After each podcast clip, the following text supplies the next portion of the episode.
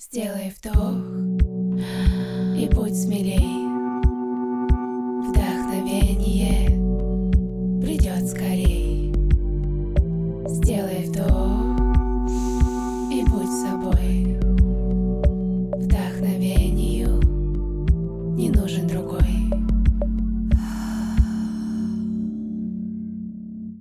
Всем привет, это Анна Нечаева, трансформационный психолог, коуч, семейный терапевт и мастер трансформационных игр. И это мой подкаст «Вдохновение». Сегодня я хочу представить вам человека, которого я знаю уже больше 17 лет. Девушка, которая была преподавателем йоги, рекламным специалистом, бизнес-вумен и, наконец, блогером. А сейчас и путешественником. Человек, который, кажется, не боится ничего, не менять фамилии, не летать на другой конец света. С нами Лиза Строк. Лиза, привет. Привет, Аня, рада тебя слышать. И я тебя очень рада слышать. Расскажи нам, пожалуйста, пару строк о себе. Кто ты, откуда ты, где ты сейчас? Все, что посчитаешь нужным, чтобы слушатели знали о тебе. Я не могу, Аня, обойти стороной долгое наше знакомство, потому что на самом деле очень немного в моей жизни людей, которых я знаю прямо со школы. А мы с тобой знакомы со школы, и это мощно. Я с тобой согласна. Поэтому ты видела, в принципе, все мои вот эти трансформации. Я действительно побывала и йогом, и рекламным менеджером. И сейчас я блогер, нахожусь в большом путешествии, ощущаю себя как кругосветный путешественник, потому что смотрю мир и показываю дочке самые отдаленные его части.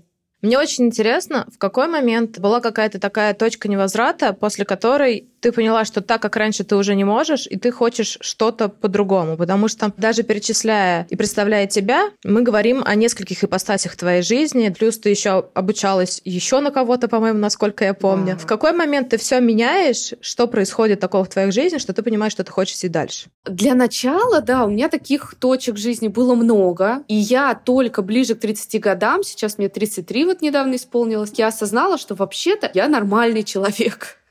Потому что раньше у меня было ощущение, что я делаю что-то не так. Вот там какая-нибудь, возьмем виртуально подруга. Вот она выучилась в школе, потом пошла в институт на бухгалтера, потом стала работать бухгалтером, и сейчас уже на хорошей должности начальник бухгалтерии, да, условно. И тут я, которая как будто бы мечется.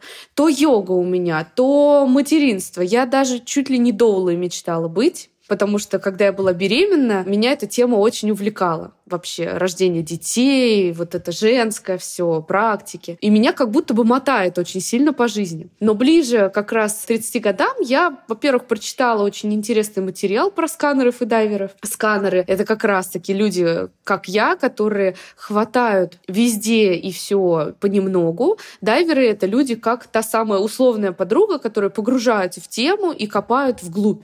И оба этих персонажи, так скажем, они нужны обществу очень сильно. Потому что нужны специалисты, которые будут глубоко знать свой предмет, и нужны люди такие, как я, которые знают все обо всем. И я себя вот тогда окончательно приняла со своим интересным жизненным путем, со своей жизненной стратегией. Я действительно не боюсь все менять. Первый раз, наверное, это случилось, когда я работала в офисе менеджером по рекламе, и вдруг я попала в йогу. Это было просто хобби. Я ходила в зал, потом увидела занятия по йоге, и пошла позаниматься. Потом постепенно, занимаясь регулярно йогой, я поняла, что эти люди, которые работают, которые нам преподают, они живут совершенно другую жизнь. Не такую, как я. Я хожу в этот офис пять дней в неделю, с утра до вечера, а они как-то вроде здорово живут свою жизнь. Мне понравилось. И мне захотелось так попробовать.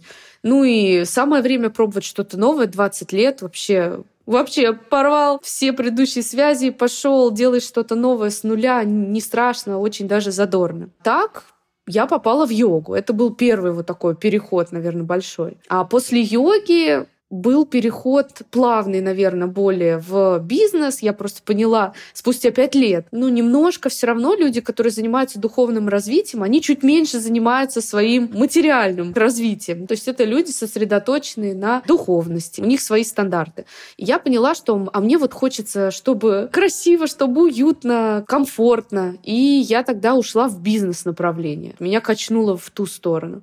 И оттуда уже потихонечку я пришла и к блогингу, который сейчас удивительным образом позволяет мне сочетать все это. То есть я могу и про духовность рассказать, и практики какие-то рассказать, и про путешествия рассказать, и в то же время это дело, которое приносит мне доход.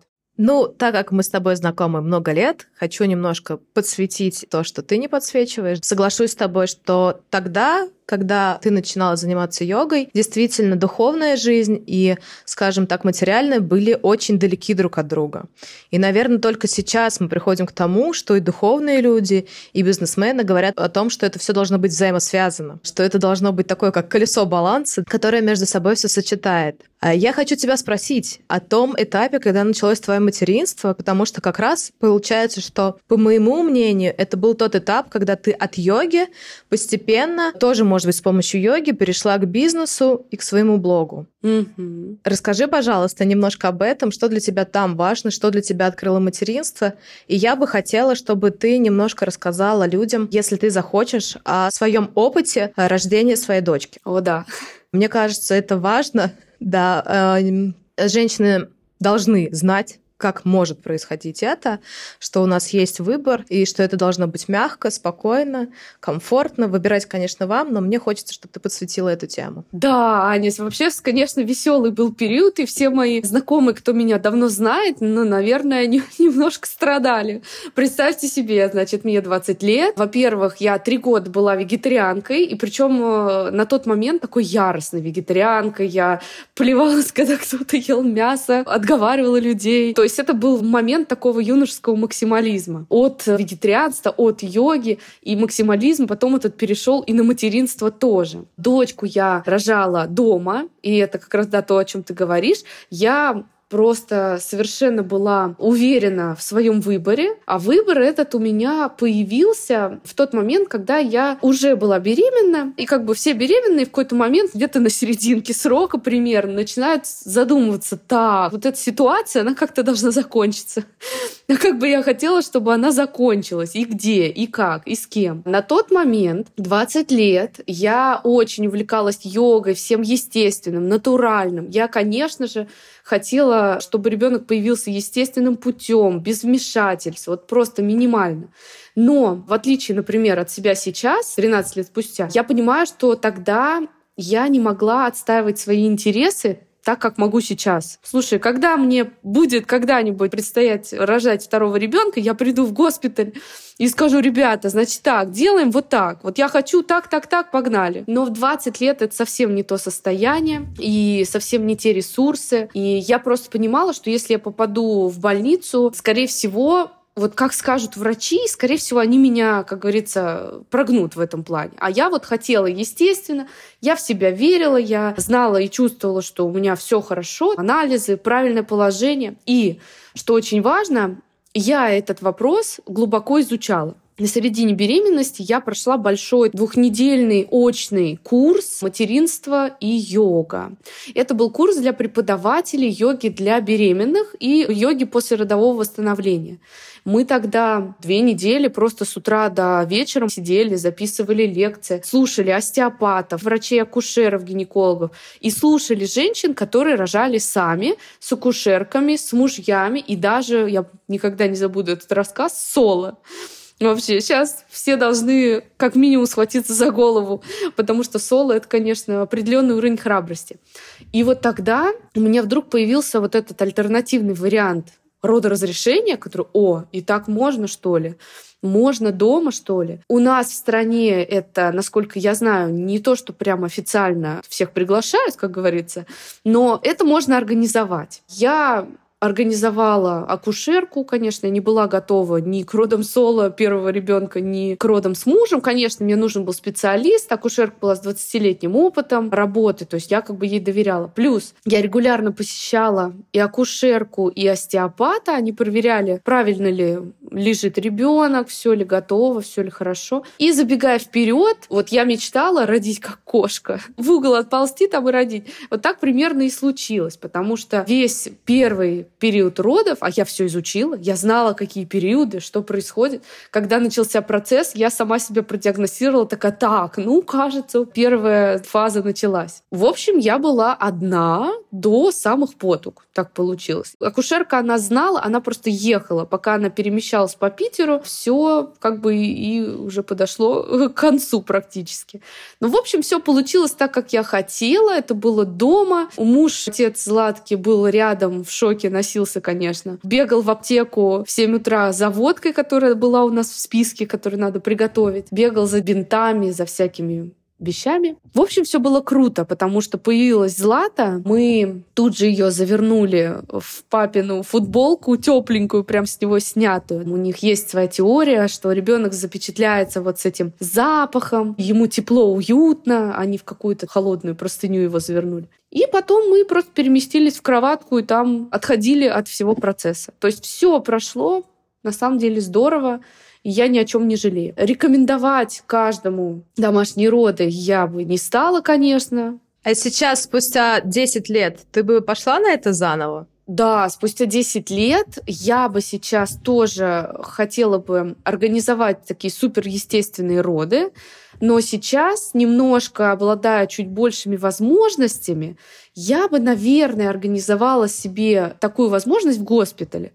Дело в том, что есть такая возможность, есть роддома с палатами, которые выглядят как дом все-таки. Вот. Я бы, наверное, организовала себе палату, я бы договорилась заранее с врачом, все бы это было платно, и на самом деле, да, получала бы максимальное, насколько возможно, удовольствие от процесса. Знаешь, хочу сказать, что на самом деле за то время, пока у меня родился первый ребенок, и даже к моменту рождения второго, медицина в этом плане очень сильно скакнула вперед. Да, согласна. И даже к моменту рождения моего второго ребенка уже были естественные роды, ванны с палатой, где тихо, темно, то есть соблюдалось 3Т, со своей доулой, уже заворачивали ребенка, давали папе или маме, уже об этом стали говорить, насколько это важно. Вроде бы такой небольшой срок, да, 4 года прошло от первых родов, но уже все очень сильно поменялось, и сейчас это действительно намного проще, спокойнее, и думают в первую очередь о том, чтобы маме было комфортно, а потом уже все остальное. Поэтому сейчас я знаю, что даже не всегда там надо какую-то кучу денег, что имеется возможность рожать спокойно, когда на тебя никто не орет,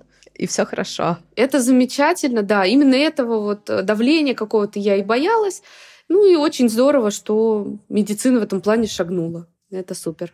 Момент, когда ты родила ребенка, что сподвигает тебя не сидеть с ребенком, не заниматься им, а пойти в бизнес и начать развивать свое бизнес-направление и параллельно развивать блог. Почему ты на это решилась? Или что тебя туда выпихнуло? Слушай, наверное, вообще большинством моих активных действий руководит жажда общения. Я вообще сейчас понимаю, что я блогер по натуре, наверное, потому что очень люблю общаться, очень люблю находиться в коллективе. И для меня самой страшной картиной было стать той мамой, которая в рамках квартиры существует, квартиры и двора, где она гуляет с коляской там, или с ребенком уже маленьким который никуда не выходит, не социализируется. Я подумала, ну нет, ребят, вот этого вы от меня не дождетесь. Я освоила слингоношение, ты помнишь, я тоже была еще и слингоконсультантом. То есть я до двух лет существовала без коляски. Спойлер, сейчас я бы тоже сделала, может быть, другой выбор. Но на тот момент мне было очень хорошо, комфортно. Злата супер легкий маленький ребеночек. Поэтому я ее просто перевязывала на себя, сажала, и ходила я вообще где угодно. И мной руководила всегда жажда общения. То есть я родила ребенка, и мне дома-то скучно, мне надо с кем-то общаться. Поэтому я сделала встречи молодых мам. Просто в чате собирала девочек, устраивала встречи, какие-то посиделки. Мы сидели, дети там ползали, кормились, играли, потом они там подрастали вместе. Вот. И таким образом формировалось некое сообщество. Потом я стала достаточно быстро восстановила занятия по йоге, ну, как только смогла. И девочки, когда видели, что я прихожу на занятия вести его э, в слинге, Злата у меня сидела вот в этой перевязи, они говорили, о, здорово, как ты это вот так сделала, я бы такую штуку купила. А, объясняю, это Питер, центр города. Центр города не очень приспособлен для мам с колясками, ну и вообще мама с коляской, особенно с бомбовозом каким-нибудь типа Ималюнги, она не очень мобильна. Это огромная коляска, это метро, ну, тяжело. Поэтому посадить на себя ребенка и пойти гораздо-гораздо гораздо проще. И девочки стали интересоваться, спрашивать, а где купить такую штуку можно? И тут моя, значит, э, бизнес-жилка мне подсказала, так, смотри-ка, есть спрос, надо организовать предложение. Я закупила, написала производителю, закупила слинги, несколько штук, вот, и стала потихоньку их реализовывать. Потом к слингам добавились там еще популярные у молодых мам товары, это чешки, потом эко-бутылки, эко-сумки. Опять же, забегая вперед, этот бизнес, он не был чем-то прибыльным. Потом, спустя несколько лет, мы считали со вторым мужем чистую прибыль, и это было просто смешно, типа 2000 рублей в месяц, в среднем чистыми. Но на тот момент это было совсем по-другому, ощущалось совсем по-другому. Я была, во-первых, очень занята, во-вторых, очень деловая и на позитиве. Я слушала курсы о том, как делать бизнес. Прям думала, что сейчас я захвачу страну своим бизнесом, а потом и весь мир. То есть я была на подъеме. Плюс меня действительно все знали. За счет этого магазина девочки передавали друг другу. У меня была группа ВКонтакте, а потом уже и Инстаграм. И в Инстаграм я попала именно с этой темой. Я исследовала варианты развития бизнеса и поняла, что да, надо вот, наверное, вступать в эту квадратную социальную сеть. И я вступила, сделала группу, сделала сообщество тоже и стала изучать вопрос развития уже в Инстаграме. Лиза, я хочу тебя спросить о том этапе твоего материнства, когда ты осталась одна в Питере, при том, что ты москвичка, и ты переехала к мужу, будучи беременной. Здесь, в Москве, остались мама и бабушка. И я точно знаю, что настал тот момент, когда в Питере ты осталась совсем одна. Угу. Как ты там не сдалась, как продолжила жить? И ты говоришь о том, что в тебе есть этот позитив, ты продолжала собирать вокруг себя людей, но как ты справлялась одна с этим совсем? А как обстояло дело? Я переехала, да, где-то на шестом месяце беременности. Бабушка мне тогда рассказывала, что ей было горестно как-то из окна наблюдать, как я с этим пузиком, рюкзак сзади. И вообще, ну это была совершенно другая жизнь. Мы переезжали, мы везли вещи в руках, в сумках, на такси, на поезде, там максимально бюджетно. Денег не было, откровенно говоря. И вообще, почему я дернулась в Питер? Ну, тут все очень просто. А, я жила с родителями в Москве, мой будущий еще на тот момент муж, выходила замуж уже будучи беременной, а он жил один в Петербурге, в трешке в центре. И как бы вопрос не стоял. Во-первых, я была еще тогда увлечена философией э, ведической вот этой культуры. Кто знает, помашите ручкой в комментариях. Мы там в какой-то момент все угорали по этим ведам, по юбкам.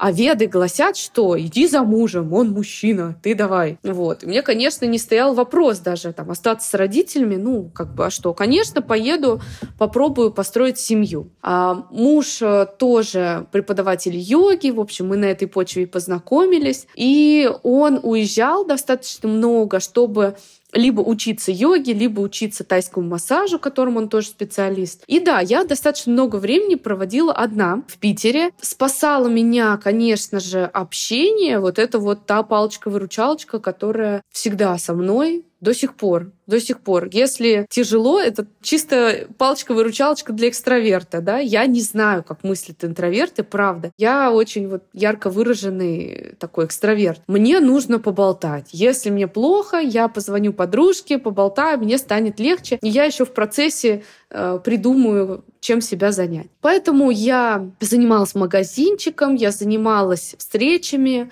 общалась с девчонками. Но оглядываясь назад, я понимаю, что, конечно, у меня был я предполагаю, что был период после родовой депрессии, потому что я примерно на два года абсолютно забила на свой внешний вид, а это мне не свойственно. Я просто как бы с детства люблю наряжаться, всегда как как модничать там. А вот два года я провела абсолютно... Я не стригла волосы, у меня была коса ниже пояса, по-моему, уже. Вот эти юбки в пол, ноль косметики. И как бы в основном, конечно, жизнь сфокусировалась на ребенке. Тогда еще маленькой Златке. И мне действительно изначально было совершенно все равно на свой внешний вид. Но сейчас я понимаю, что это не очень хороший маркер. Конечно, скорее всего, я устала и находилась в каком-то таком режиме энергосбережения. Проведя с ребенком 4 месяца в Питере вот от ее рождения, я потом поехала в Москву, где тусила еще полгода, где мне помогали моя мама и бабушка. Вот там уже было немножко времени на себя. Ну и потихонечку потом я как-то вот из этого выбралась постепенно. Ну, давай Давай попробуешь вспомнить, каким образом ты оттуда выбралась. Я это помню так, что ты периодически приезжала в Москву, и когда стал расти твой блог, видимо, стали предлагать какие-то курсы пройти или еще что-то. И я помню вот этот взгляд, который вдруг очень резко поменялся. То есть он был потухший, и вдруг зажегся какой-то огонек, и у тебя включилась уже вот эта твоя предпринимательская жилка, и она уже касалась не магазина с вещами, да, она уже касалась вообще всей твоей жизни. Что тогда произошло внутри? Может быть, что ты сделала, что вот переключило тебя из этого состояния, когда тебе все равно на себя, на то, что ты стала развиваться, расти? На самом деле там было еще одно событие важное, которое произошло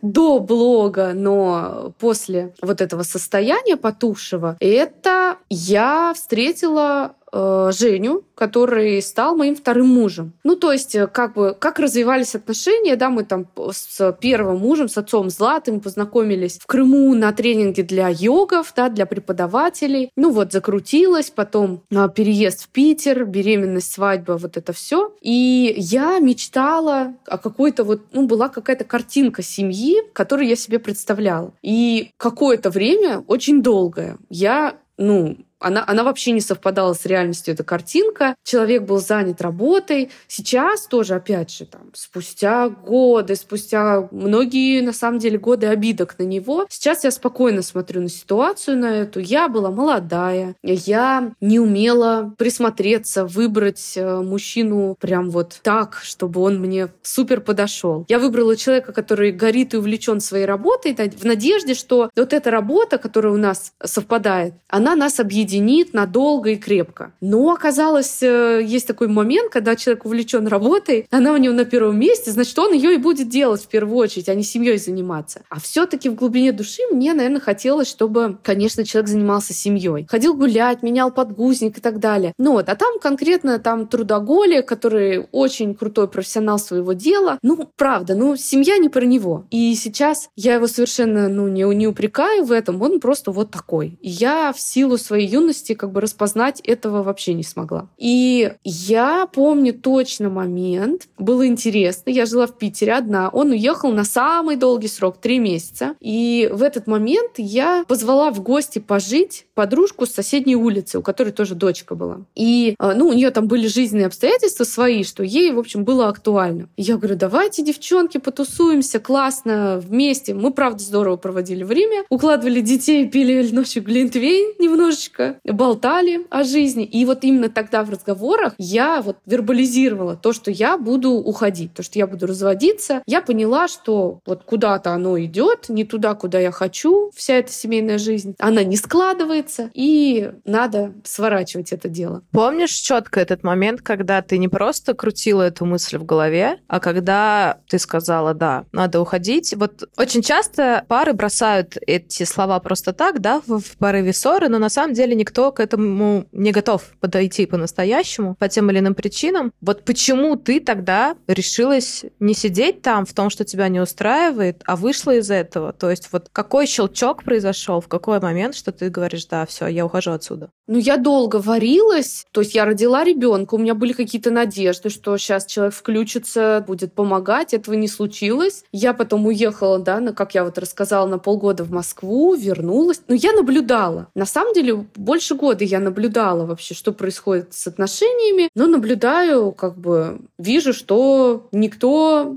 не стремится находиться дома мне помогать. Ну и у меня нету такой мысли. Мне кажется, очень многие женщины живут в шаблоне в каком-то, что вот я же вышла замуж, так это на один раз. У меня нету такого шаблона. Я здесь, в этом мире, нахожусь, чтобы быть счастливой по возможности. И если, ну вот счастья нету, нету, нету, нету, нету, нету, не, не получается. Причем я не то, что жду, я там делаю попытки, я там была вся в этих ведах, я там пыталась там мужчине служить вообще всячески, не помогло. Ну и что тогда сидеть-то? У меня вопросов больше не было. Вопрос только времени. Вот помню тогда как раз с подружкой за Глинтвейном ночным я это вербализировала, сказала, все, я точно буду уходить. Просто, чтобы вы понимали ситуацию, денег нет, ну особо там совсем было все скромно. А, либо к родителям обратно в Москву, откуда все начиналось. Либо я подумывала, что я все-таки попробую что-то поснимать в Питере, ну и попробую, опять же, магазин, консультации, развить свою бурную деятельность. А не получится, всегда есть плацдарм в виде Москвы. Но тогда вот как раз все и повернулось по-другому, потому что я встретила будущего второго мужа, который был братом той самой подруги. В общем, познакомила она меня с братом. И вот тогда как раз это была точка, когда меня снова заинтересовал мой внешний вид. Потому что, ну, влюбленность, она всегда нас, э, конечно, бодрит, скажем так. Сразу меняешь гардероб, все себе меняешь. Я тогда там похудела как-то особо, сменила гардероб. В общем, жизнь пошла каким-то новым витком. И человек, конечно, совершенно другой, совершенно. Женя очень стабильный, ответственный, порядочный. На него можно было положиться. И самое потрясающее, и чему никто не верит до сих пор, он действительно принял меня вместе с ребенком как одно целое, и он с ребенком поддерживает связь до сих пор. Злате 10 лет, с двух с половиной лет ее он ей стал таким вот настоящим папой. Эмоционально, ну, гораздо больше папы, чем биологический. Ну, просто в силу обстоятельств. Вот такие чудеса. Да, сейчас мы об этом поговорим, но я хочу подсветить фразу насчет того, что на самом деле, когда женщина уже вербализирует вслух решение о том, что она уходит, психологи считают, что на самом деле она принимает это решение год или 9 месяцев назад, угу. и все это время пытается сделать последние попытки, дать последний шанс себе и своему партнеру. И только когда понимает, ну что все, ну тут уже вообще ничего сделать невозможно, только в этом случае она говорит, что да, Всё, да. пора разводиться. Я согласна, конечно. Ну, раз ты заговорила о втором муже, давай подсветим, почему же ты решилась на второй развод. Наверное, это самое интересное и самое непонятное, как мне поначалу мама говорила, ну что ты, не бьет, не пьет, вообще хороший мужчина, что ты типа дергаешься. Но Выходя первый раз замуж, я думала, что нас объединит профессия. Не вышло. Оказалось, профессия все-таки не главная в крепком браке. Выходя второй раз замуж, я думала, что когда рядом такой спокойный, стабильный человек, мне будет тоже максимально комфортно до конца моих дней. Но это тоже оказалось не совсем правдой. То есть, конечно, я теперь больше понимаю о себе, мне, конечно, нужна стабильность, мне нужно, чтобы человек выполнял свои обещания, честен был и так далее. И уже не было много замечательных качеств, и есть много отличных качеств, да, мы же до сих пор общаемся. И единственный момент, что он все-таки тоже не совсем мне подходит по темпераменту. Теперь я вдруг в этой паре оказалась движущей силой, и двигать его куда-либо было очень сложно. То есть у нас не совпадала скорость вообще жизни, мысли, не совпадали масштабы, то есть его устраивала бы квартира в родном городе, двухкомнатная, а я мечтаю захватить мир. Вот примерно такая разница. То есть я такой супер позитивист, клиент всех семинаров Джоди Спенза, Тони Робинса и прочих о том, что все возможно и так далее. Я мыслю достаточно масштабно, хотя, конечно, еще есть куда стремиться. И у нас просто не совпали масштабы, наверное, и цели в жизни. Можно задать компрометирующий вопрос? Да, конечно, вперед. Как ты считаешь, если бы в момент, когда тебе было плохо и крутилась в голове мысль о том, что надо разводиться, не появился бы в твоей жизни другой мужчина, а потом в этих же отношениях, во-вторых, не появился еще один мужчина, ушла бы ты и развелась бы еще раз или нет? Да, тут, думаю, надо пояснить, что тут происходит. Я в браке третий раз сейчас, и действительно, каждый раз примерно в момент развода появлялся новый кандидат на горизонте, так скажем. Но я, по крайней мере, перед собой абсолютно честна. В первый раз, как я рассказала, человек уехал очень надолго, из года, считай, три месяца, его нет. Я с ребенком. Я, пока человек учится, надумала, что, наверное, как бы хватит с меня этого всего. Я это озвучила, и в этот момент произошло знакомство, и дальше за несколько месяцев мы отлепились, открепились, переехали, и все перестроилось. То есть в нашем случае никакого даже обмана не было. Потому что, когда приехал тогда первый муж из командировки своей длительной, я как бы сразу ему и сказала, что ты знаешь, я думаю, что все. Во второй раз было интересно. Тоже разговор о том, что все, он состоялся в апреле, а своего нынешнего супруга я встретила в сентябре. Я принимала решение чуть-чуть заранее. Хотя мне могут не верить. Очень здорово, что ни Женя, ни Тима не остановило то, что у тебя уже есть ребенок, и ваши отношения развивались так, как ну, классно. То есть очень часто мы слышим про женщину с прицепом, но тем не менее мужчину истинно любящего это не пугает абсолютно. Ну вот да, для меня отношение ко мне и к наличию ребенка, и вообще к ребенку, это тоже, конечно, огромный показатель. Это же здорово, это помогает отсеять неликвидных кандидатов. Сделай вдох и будь смелей. Ты упомянула, что со вторым мужем, Женей, ты вдруг в какой-то момент осознала, что вы идете абсолютно разными путями, и у вас разные масштабы. И в том числе, я так понимаю, что эта мысль пришла в голову, потому что ты стала очень сильно развиваться, работать над собой, расти как личность. И в какой-то момент, видимо, в разговоре вы поняли, что ваши цели вообще не коррелируются никак. И ты упомянула, что с Тимом, с третьим мужем, ты познакомилась в сентябре, и где ты с ним познакомилась? А познакомились мы на тренинге Тони Робинса в Сингапуре. Да, мне во втором браке было немножко скучновато. Было стабильно. Я понимала, что можно положиться на человека. Вообще, Женя потрясающий человек, он великолепный отец. Злата для него стала настоящей дочкой. И я уверена, что они будут общаться всю жизнь. И все-таки немножко я поняла, что мне хочется чего-то другого. Хочется зажигать, что ли, вместе, хочется приключений, я не знаю. Ну, как-то звучит это глупо, может быть, но хочется движухи какой-то. И я тогда организовала себе движуху, поехала как раз на этот тренинг в Сингапур. Тони Робинс, маленькая справка для наших слушателей, это лайф-коуч. То есть это человек, который, грубо говоря, учит жить. Учит в очень такой американской манере, прям встаем, кричим, танцуем, say yes, в общем. Это замечательно. Мы поехали в Сингапур. От России была делегация, нас было 500 человек. Вообще общение, как мы понимаем, это самое важное в жизни, ну, в моей точно. Все, что со мной сейчас происходит, это все вокруг люди. Все, что со мной сейчас происходит, все, кто меня окружают, вся помощь, которая ко мне приходит, это от людей и от знакомств. И тренинг Тони Робинса тогда оказался очень мощной стартовой точкой для новой жизни, для новых знакомств.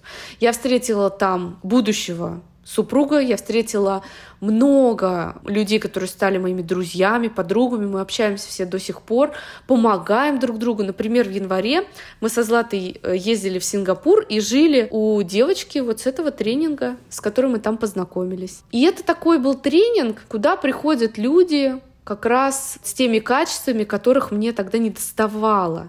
Это и некая спонтанность, да, взять, сорваться там на другой конец света в Азию. И саморазвитие, безусловно. И, конечно, это цепляет. И мне очень не хватало тогда такого окружения. Я Хотела бы тебя спросить, знаешь, о чем? Ну вот понятно, со стороны мужчины это классно, когда он любит и принимает тебя такой, какой ты есть, вместе с ребенком. А каково в этой роли самому ребенку? Как ты объясняла, что вы разводитесь сначала с отцом ребенка, потом ты развелась с тем, кто для нее стал, как ты сказала, настоящим папой? И вообще, как подготовить ребенка с твоей точки зрения к тому, что у тебя есть новые взаимоотношения, может быть, что-то важное, что можно сказать для того, чтобы ребенок был к этому готов? Я хочу услышать именно твою точку зрения.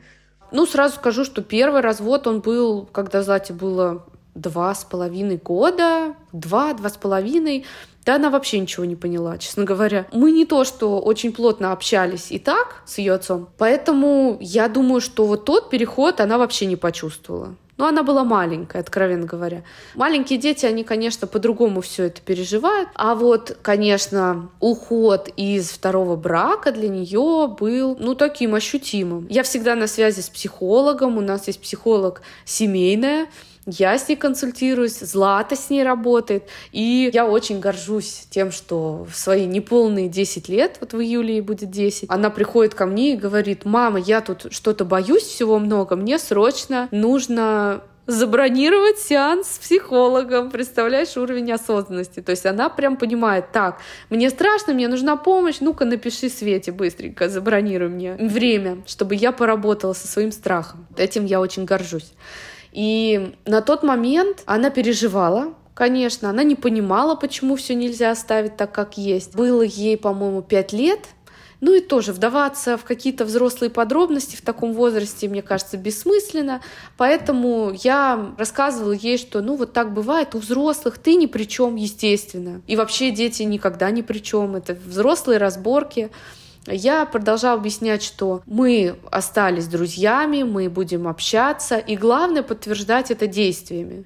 То есть она действительно уезжала каждые выходные к папе, проводила с ним время и со временем поняла, что у нее просто поменялся немного формат жизни, да, мы жили все вместе, а сейчас она живет у меня и потом у него. Таким образом мы жили довольно долго, несколько лет, пока мы, собственно, в 22 году летом не переехали в Москву. Этот переезд и, соответственно, отрыв от папы был тоже такой нелегкий, я начинала с ней общаться об этом за полгода. Где-то с декабря сначала больше переживала, потом потихонечку меньше. Потом Женя приехал к нам в Москву, они продолжили общение. Главное с ребенком разговаривать. Как ты подготовила Злату к знакомству с Тимом? Ну, то есть ты говоришь, что когда она была маленькая, это было, может быть, не настолько значимо и понятно для нее, но в пять лет она уже была вполне отделившейся личностью, да, кризис трех лет пройден, уже есть я сам абсолютно точно. Что ты тогда говорила ей, когда ты знакомила ее с Тимом уже непосредственно? Ну, наверное, это все-таки произошло на этапе, когда ты уже понимала, что отношения идут к какому-то там... Да, да, конечно. Я бы не стала вообще, если абстрактно говорить, вот как бы я знакомила ребенка с новым мужчиной. Конечно, я бы не знакомила на первом свидании, ну, мягко говоря, это как-то глупо, зачем это делать. Для начала пойду по пообщаюсь сама с человеком, пойму, что он мне нравится, пойму, что эти отношения длятся не неделю не месяц, пойму, что у нас совпадают намерения. И в то же время и для отношений очень важный этап посмотреть на взаимодействие с ребенком потому что здесь могут быть подводные камни. Вы можете общаться очень классно вдвоем, а потом появляется ребенок и все разваливается. Это тоже не годится. Поэтому знакомила я, конечно, знакомила примерно через два месяца после начала отношений и представляла сначала как своего друга. Злате было около семи лет тогда. Но на самом деле в семь лет они все понимают. У мамы друг, у мамы друг, а потом, ой, что-то друг ее обнимает, ой, целуются чего-то они с другом. Дети очень все быстро понимают понимают и схватывают. Они могут шутить над вами, еще троллить вас, говорить, что вы телетели тесто. Ну, в общем, мы шутили, смеялись, старались просто легко взаимодействовать.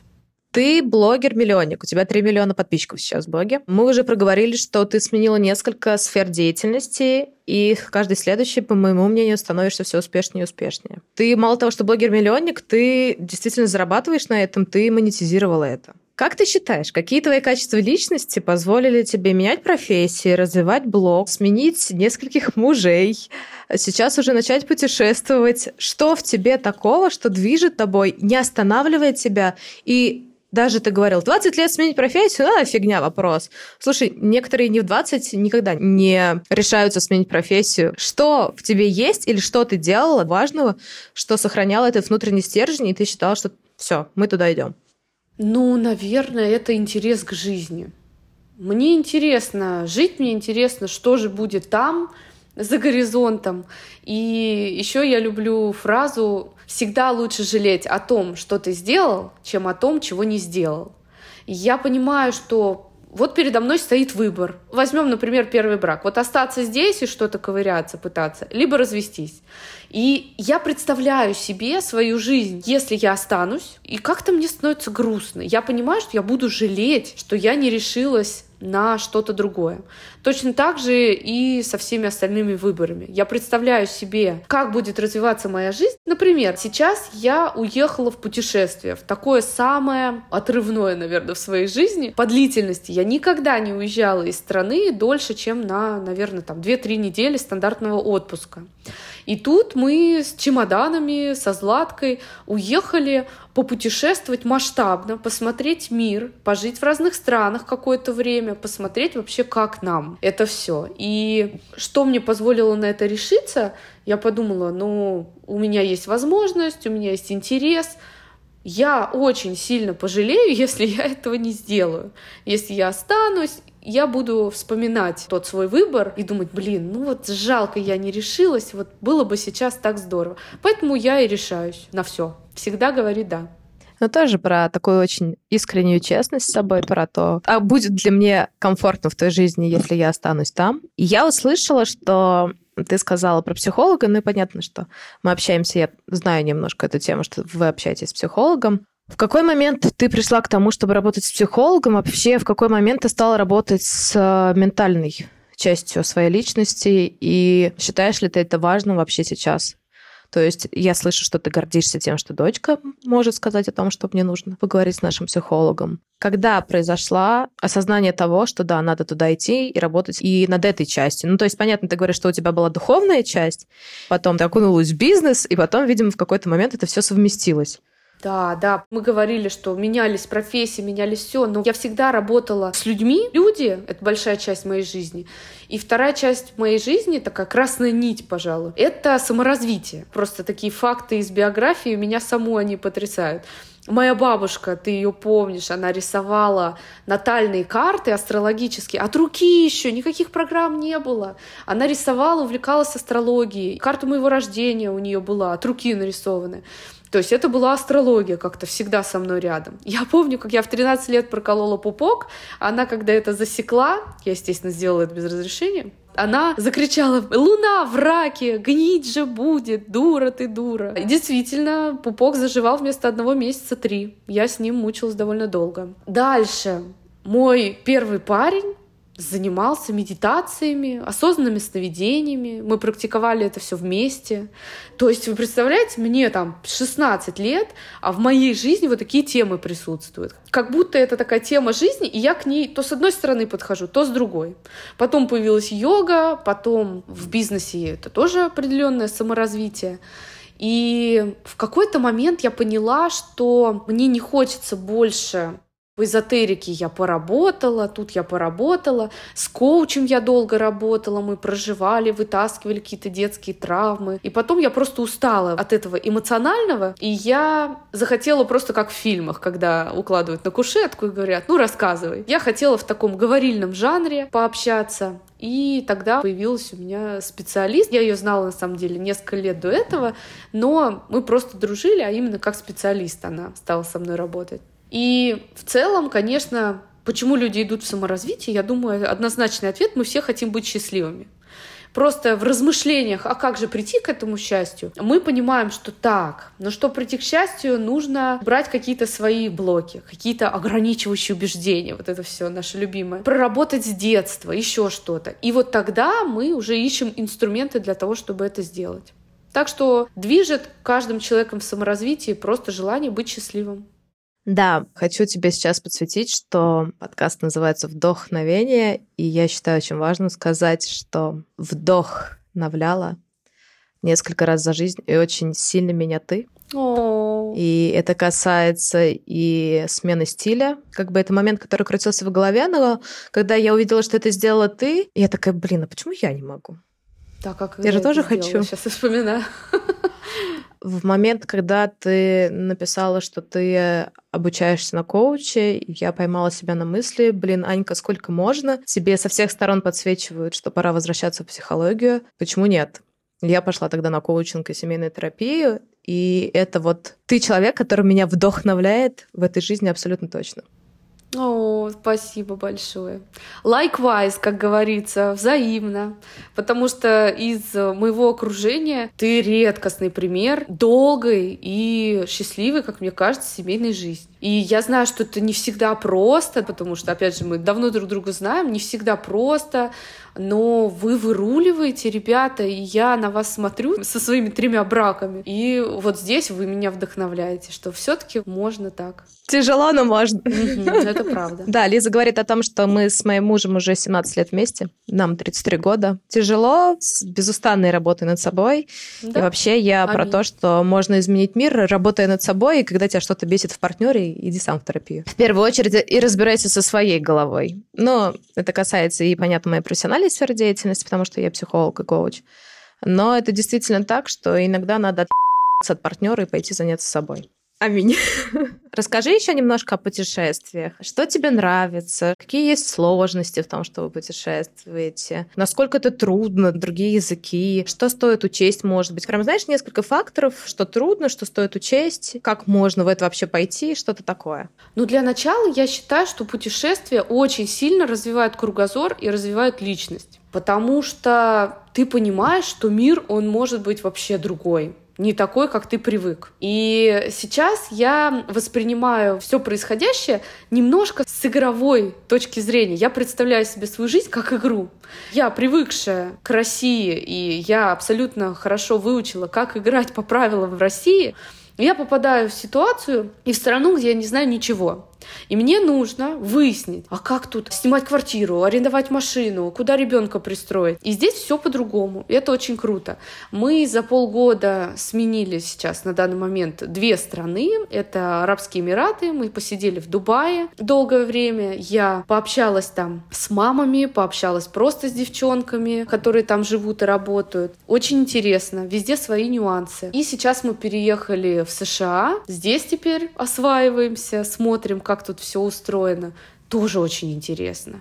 Но я поняла одно, что жизнь в любой стране состоит из одних и тех же пазликов. Я это представляю себе примерно как объемную фигуру и одновременно как пазл, как будто нижний этаж пазл — это безопасность, что нам нужно для того, чтобы чувствовать себя безопасно. Крыша над головой, ну, машина в большинстве случаев, потому что передвигаться. А машина — это значит права, и так вот одно тянет за собой другое. Ну и, может быть, образование для ребенка, чтобы он был занят и учился.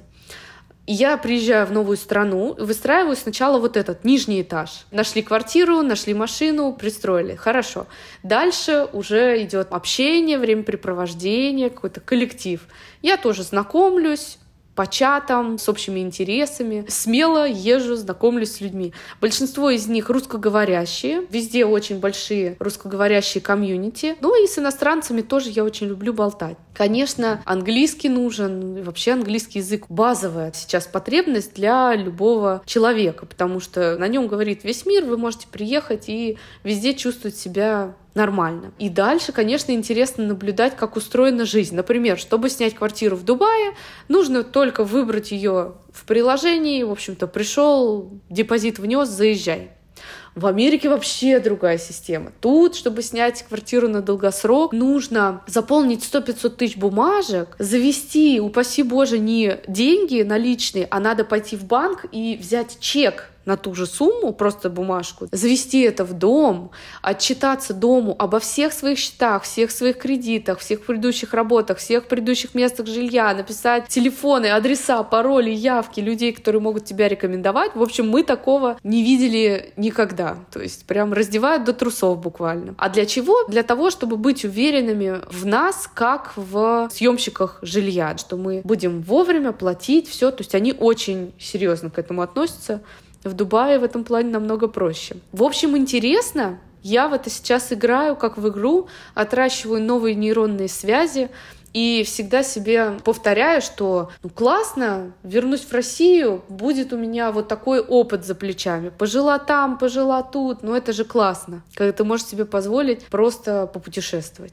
Да, это еще и развивает очень всестороннее путешествие. Нас тоже чему-то учат, так же, как и терапия, и бизнес, и все что угодно.